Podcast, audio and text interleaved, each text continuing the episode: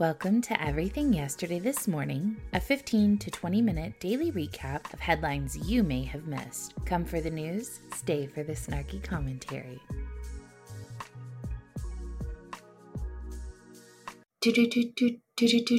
Good morning, and welcome to Monday's edition of Everything Yesterday This Morning. I'm your host, literally Heather. I apologize that I took a little bit of a hiatus last week um, you guys are just gonna have to deal with that as we go through this uh, last quarter of the year. It's my busiest time at my real job, and with everything that was going on with the election, there was just not enough time to fully write a show for you guys. So, with that being said, hopefully I'm back for this week. Um, the impression of the world cryptocurrency, world of cryptocurrency that I get is a love hate world. Either you're on board and you play the game, or you are not and you make fun of those who do. I think the concept is good, and I like the idea of decentralizing government control over money. But I'm starting to believe that perhaps precious metals and bartering intangible good and services is the only way that we're going to um, be able to do that decentralization. Um, the last debacle, latest debacle with FTX is a good example of why I believe that. Please note, I am not a crypto bro and I only understand enough to be dangerous. In addition to that, in today's day and age, much of the information that we receive about things is exaggerated or outright inaccurate. I am going to do my best to explain what has unfolded and has been discovered since Friday. Sam Bankman Fried, or SBF as many call him, is the founder of FTX, and he also controlled a crypto hedge fund called Alameda Research, or Alameda Research, which has magically disappeared off the face of the internet. SBF has had a meteoric rise to rubbing elbows with some of the most elite names in the world, with an altruistic, nice guy persona the most generous man in the world, in fact. The problem, though, is his personal crypto token FTX was basically a Ponzi scheme. He used this Ponzi token, or shitcoin as they call them, as collateral to borrow billions of dollars that he had no means of actually paying back. He took those billions of dollars and started other companies like BlockFi, Voyager, took ownership stakes in Robinhood. But don't forget, about Alameda Research. SBF lied to people and said he was selling them cryptos like BTC. But what they were really buying was a smile, a virtual handshake, and an I promise the money is there, bro. Like all banking institutions, as long as not everyone shows up, I apologize. As long as not everyone shows up at the same time on the same day and asks for their money, the three card Monty works. Except in this case, CZ, who is the founder and CEO of Binance, and not such a big fan of SBF because he was in the process of buying the company and discovered the state of the financials. So he ripped up the contract and then publicly hinted at the financial trouble and encouraged people in a not so subtle fashion to call in their chips. And in spite of SBF tweeting out on November 7th that FTX has enough to cover all client holdings, SBF didn't have enough money to pay everyone at once, and now his customers have lost everything. Where did all the money go, you ask? Well, $4 billion of that was misappropriated to try to save that failing hedge fund, Alameda Research, which is a felony. He spent $21 million on Super Bowl ads, $5 million for Joe Biden's political campaign, and $40 million in campaign donations. Now, there is a lot of discussion about FTX being a money laundering operation through its relationship with Ukraine and the US taxpayer dollars. I want to say that I have no evidence that that is the case. I'm not saying it's not within the realm of possibilities given the timeline that everything has occurred and the names that are involved. As I mentioned, finding accurate information has been tricky. All of the following information that I am getting ready to give you, I have personally verified on the internet. Like you can go to these companies' websites, you can go to these people's Wikipedia pages, all of this information is correct. So On April 25th of 2019, Joe Biden announced his presidential campaign. 13 days later, SBF launches the FTX crypto exchange. Whether it is connected or coincidence, I cannot say. A notable mention here is that Sam Bankman Fried is the son of Barbara Fried, who is a Stanford professor and the co founder of the political fundraising organization called Mind the Gap. In addition to all of the above, Sam's brother, Gabe Bankman Fried, is the founder of Guarding Against Pandemics and was a legislative correspondent for the U.S. House of Representatives, as well as an advisor to large political donors in the Democratic Party. Linda Fried, who is their aunt, is a WEF member, World Economic Forum, uh, member on the Global Agenda Council on Aging. SBF's father, Joseph Bankman, is also a Stanford professor who has lobbied on behalf of hedge fund managers in Congress. FTX head of ventures and commercial Amy Wu started with the Clinton Foundation years ago. Nishad Singh, FTX director of engineering, has spent over $8 million for Democratic candidates, and Obama's commodity futures trading commissioner, Mark Wetjen, was the head of FTX policy and regulation. None of that is, oh my God, this is a Democrat money laundering scheme. I also haven't had time to dig into the Ukraine element, so I did not talk about that here and I won't. But it absolutely, most definitely proves that the marriage between finance and politics is going strong, and they're all incestuous and connected. The divide between the haves without doing jack shit to get it and the have nots who bust their ass every day could not be any clearer than what is going on through this entire scenario. I will continue to follow the story because I think it's worth paying attention to, especially if it's being used to usher in legislation to force government regulation on cryptocurrency. With the Senate now in hand, Democrats are hoping for something that was almost unimaginable a week ago keeping the House. Senator Catherine Cortez Masto was declared the winner over Republican Adam Laxalt late Saturday evening, securing Democrats at least a 50 50 split in the upper chamber, even before the Georgia runoff in early December. After her win, all eyes now turn to the House. There are still 20 seats left uncalled, and Democrats have a legitimate, if narrow, chance of holding the lower chamber as well.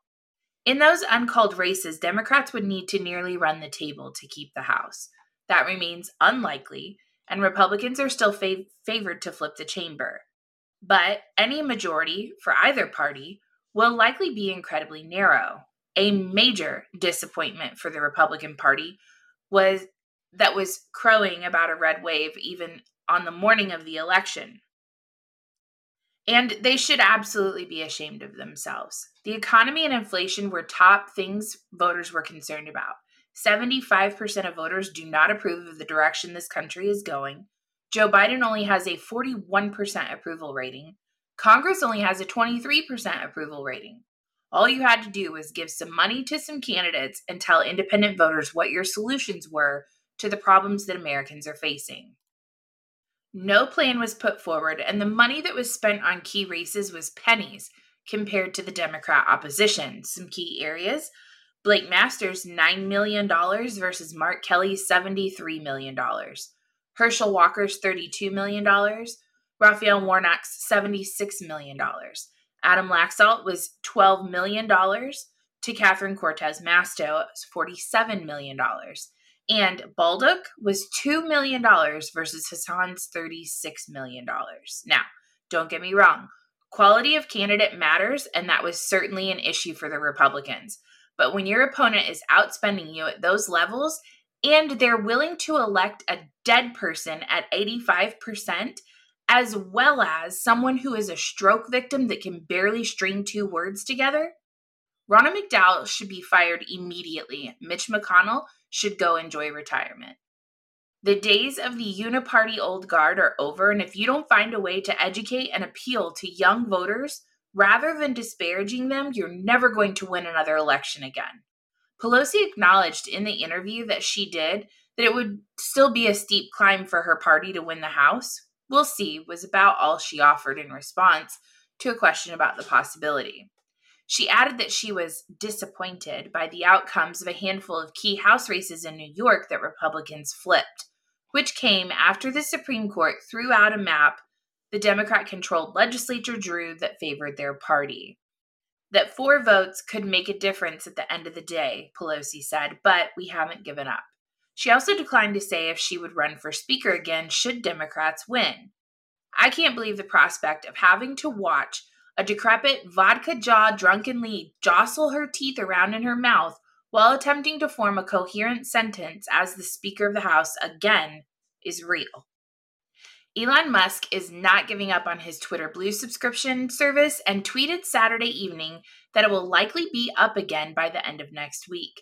That might take some com- might make some companies nervous. Last week, trolls took advantage of the new service to impersonate various corporations. One, for example, pretended to be Eli Lilly and proclaimed, "We are excited to announce insulin is free now," putting the pharmaceutical giant in a damage control mode. Another pretended to be defense contractor Lockheed Martin and said the company would stop selling weapons in some countries, including the US, Israel, and Saudi Arabia. The pranksters were able to easily pull off these stunts because under Twitter Blue, anyone can pay $8 for a blue check mark that, before Musk, indicated a notable company or individual identity had been verified, or they paid ten to fifteen thousand dollars for their blue check mark too. Twitter previously offered the verification for free. Lies. But it was only on pause. There's a lesson that no one wants to really admit to, and I've made this point on Twitter, but I'll make it here too. It is your responsibility to do your due diligence to verify the information that you consume. Something as simple as taking the extra st- extra step to look at the profile of any of these accounts in question would probably go a really long way. Parody accounts force you to think in ways that verified accounts do not. How many verified accounts told you that if you don't wear a mask and get jabbed in your arm 50 times, that you're going to kill everyone's grandmother? How many people took that at face value merely because those accounts had a special blue check mark next to their name? Musk has warned Twitter cannot survive on advertising alone and needs to boost subscription revenue to survive, suggesting that bankruptcy is a possibility in the recession that he thinks is coming. In a Q&A session with employees on Thursday, Musk said he still had recession P- PTSD from keeping PayPal and Tesla alive during very tough years, referring to post traumatic stress disorder. Ad sales account for 90% of Twitter's overall revenue, and advertisers, for their part, have continued to steer clear of Twitter since Musk's $44 billion takeover. General Motors, United Airlines, General Mills, and others have paused advertising on the platform. Worried about brand safety as Musk, a self described free speech absolutist, makes his changes. The use of racial slurs and other offensive material spiked on Twitter after Musk took control. Dirk Van de Put, CEO of Mondelez International, one of the largest food and beverage companies, told Reuters on Tuesday what we've seen recently since the change on Twitter has been announced is the amount of hate speech increased significantly. We felt there is a risk our advertising would appear next to the wrong messages. Eh, okay in the feed in the feed is that where it's appearing next to the wrong messages because the only message is what's in your advertisement but i digress with the companies nervous about both Twitter blue trolls and risky advertising on the platform, much attention will be focused on how exactly the social network hampers or prevents impersonation once the subscription service restarts which Musk has said should be the end of this week. The company started to offer official labels last week for some accounts, but their distribution seemed arbitrary and they soon disappeared. There are no sacred cows in product at Twitter anymore, tweeted Esther Crawford, a Twitter employee who's been working on the verification overhaul. She added, Elon is willing to try lots of things. Many will fail, some will succeed. How do you stop a cow from burping? It might sound like the start of a humorous riddle, but it's the subject of a huge scientific inquiry in New Zealand. And the answer could have profound effects uh, on the health of the planet. More specifically, the question is how to stop cows, sheep, and other farm animals from belching out so much methane, a gas which doesn't last as long as carbon dioxide in the atmosphere, but is apparently 25 times more potent when it comes to global warming. Because cows can't readily digest the grass that they eat, they ferment it in multiple stomach compartments or rumen, a process that releases huge amounts of gas. Every time somebody eats a beef burger or drinks a milkshake, it comes at an environmental cost. The amount of loathing that I have for people trying to take meat off of my plate grows exponentially with every one of these articles that I read, by the way. New Zealand scientists are coming up with some surprising solutions that could put a big dent in those emissions. Among the more promising are selective breeding, genetically modified feed, methane inhibitors, and a potential game changer, a vaccine. Nothing is off the table from feeding the animals more seaweed to giving them a kombucha style probiotic called Kowbucha. One British company has even developed a wearable harness for cows that oxidizes methane as it's burped out. In New Zealand, the research has taken on a new urgency. Because farming is central to the economy, about half of their nation's greenhouse gas emissions come from farms, compared to less than 10% in the US. I like what do they have? Do they have just a big net over all of these places to monitor how much methane is entering the environment. That's New Zealand's 5 million people are outnumbered by 26 million sheep and 10 million cattle. As part of a push to become carbon neutral, New Zealand's government has promised to reduce methane emissions from farm animals by up to 47% by 2050. Last month, the government announced a plan to begin taxing farmers for animal burps a world first move that has angered many farmers. Oh man, all sides are hoping they might catch a break from science. Yes, you heard that correctly. They're going to tax farmers for cow burps. I don't believe there's any other place that has the breadth of ambition that New Zealand has in terms of the range of technologies being investigated in any one place uh, said Peter Janssen, who is a principal scientist at Ag Research, which is a government owned company that employs about 900 people. He's been working on developing a vaccine for the past 15 years and has focused intensively on it for the past five years. He said it has the potential to reduce the amount of methane belched by cows by 30% or more. I certainly believe it's going to work because that's the motivation for doing it, he said because that's always how it works, right? Well, I want to, so it's going to. A vaccine would stimulate an animal's immune system to produce antibodies, which would then dampen the output of the methane producing microbes. One big upside of a vaccine is it would likely only need to be administered once a year, or even perhaps once in an animal's lifetime. Oh, good. More new experimental vaccines in animals. This should go over really well. But other technologies, such as selective breeding, which could reduce methane output by 15%, will be rolled out onto sheep farms as early as next year, Janssen said. A similar program for cows may not be too far behind. Scientists have for years been testing sheep in chambers to start differences, I'm sorry, to chart differences in how much methane they belch.